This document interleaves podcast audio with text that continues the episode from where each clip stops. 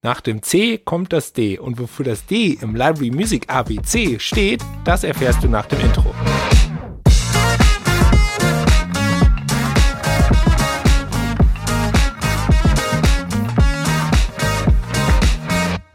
Puh, das mit den ganzen Buchstaben, das ist schon ein wenig verwirrend und fordert mich ganz schön heraus. Da hilft es mal, ein wenig Definition in die Sache zu bringen. Und damit herzlich willkommen zum Buchstaben D im Library Music ABC bei Musik im Hintergrund. Und zwar die Definition von Library Music itself. Man kennt Library Music oft auch als Archivmusik, Stockmusik, Produktionsmusik, Production Music, aber all diese Begriffe meinen am Ende genau das Gleiche. Library Music ist erstmal ein Oberbegriff. Das ist mir persönlich immer ganz wichtig, denn dieser Oberbegriff umfasst verschiedene Geschäftsmodelle nicht das eine Geschäftsmodell ist Library Music und das andere nicht und das eine Geschäftsmu äh, Geschäftsmodell ist Produktionsmusik und das andere nicht. Am einfachsten und am besten lässt sich Library Music eigentlich von einer musikalischen Auftragsproduktion abgrenzen.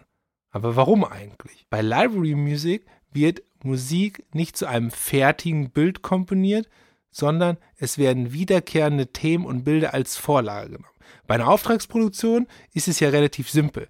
Der Komponist hat bereits ein Drehbuch vorliegen, er weiß, wo welche Stimmung sein soll, wie die Bildwelt aussehen wird. Vielleicht hat er sogar schon einen Schnitt vom fertigen Material. Also er weiß ganz genau, in welcher Umgebung er sich bewegt und auch welche Musik gewünscht sein könnte.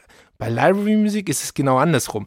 Wir wissen erstmal gar nichts. Wir wissen auch nicht, wo unsere Musik verwendet werden wird. Wir vermuten es nur. Es ist ein Konjunktiv. Wir machen Alben für wiederkehrende Bilder, für wiederkehrende Themen, die immer wieder im TV-Produktion oder audiovisuellen Produktion als solches auftreten. Wir versuchen also entsprechend eine breite Bandbreite an unterschiedlichen Moods, Genres und Styles zu kreieren, sodass sie ideal in genau diesen Produktionen eingesetzt werden können. Und das macht jede Music Library ganz egal, welchem Geschäftsmodell sie treu ist.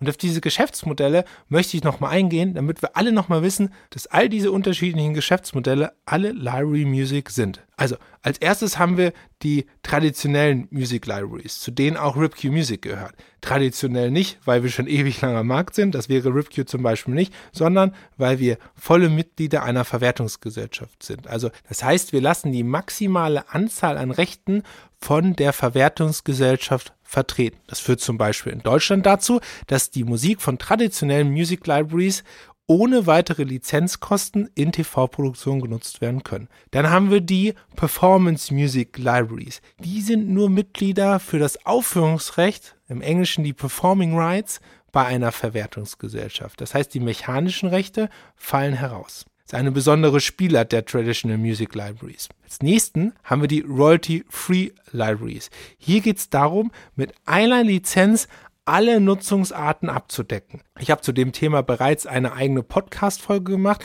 die du in den Show Notes finden wirst. Die werde ich da verlinken und dann kannst du da nochmal genauer reinhören. Als weiteres Geschäftsmodell haben wir die GEMA-freien Musik-Libraries. Diese Libraries sind nicht Mitglied einer Verwertungsgesellschaft und es entstehen dir keine weiteren Kosten von dieser, aber natürlich eine Lizenzsumme. Und dann gibt es viele hybride Modelle in der Mitte.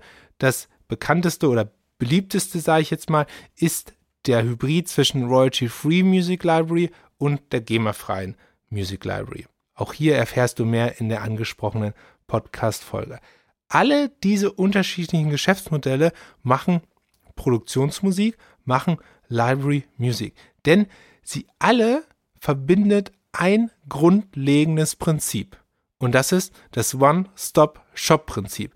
Und das erkläre ich dir beim Buchstaben O. Hier jetzt beim Buchstaben D ging es jetzt erstmal um die reine Definition, was Library Music eigentlich alles ist, was die genaue Funktion von ihr ist und welche unterschiedlichen Geschäftsmodelle eigentlich alles zu Library Music hören. Und wie das so ist, wenn man das ABC lernt, wirst du am Ende feststellen, dass einzelne Buchstaben auf einmal ganze Wörter ergeben. Und genau das ist der Sinn von diesem Podcast-Run von Musik im Hintergrund, dein Podcast über die verrückte Welt der Library Music. Morgen geht's weiter mit dem Buchstaben E. Bis dahin eine gute Zeit und keep ripping.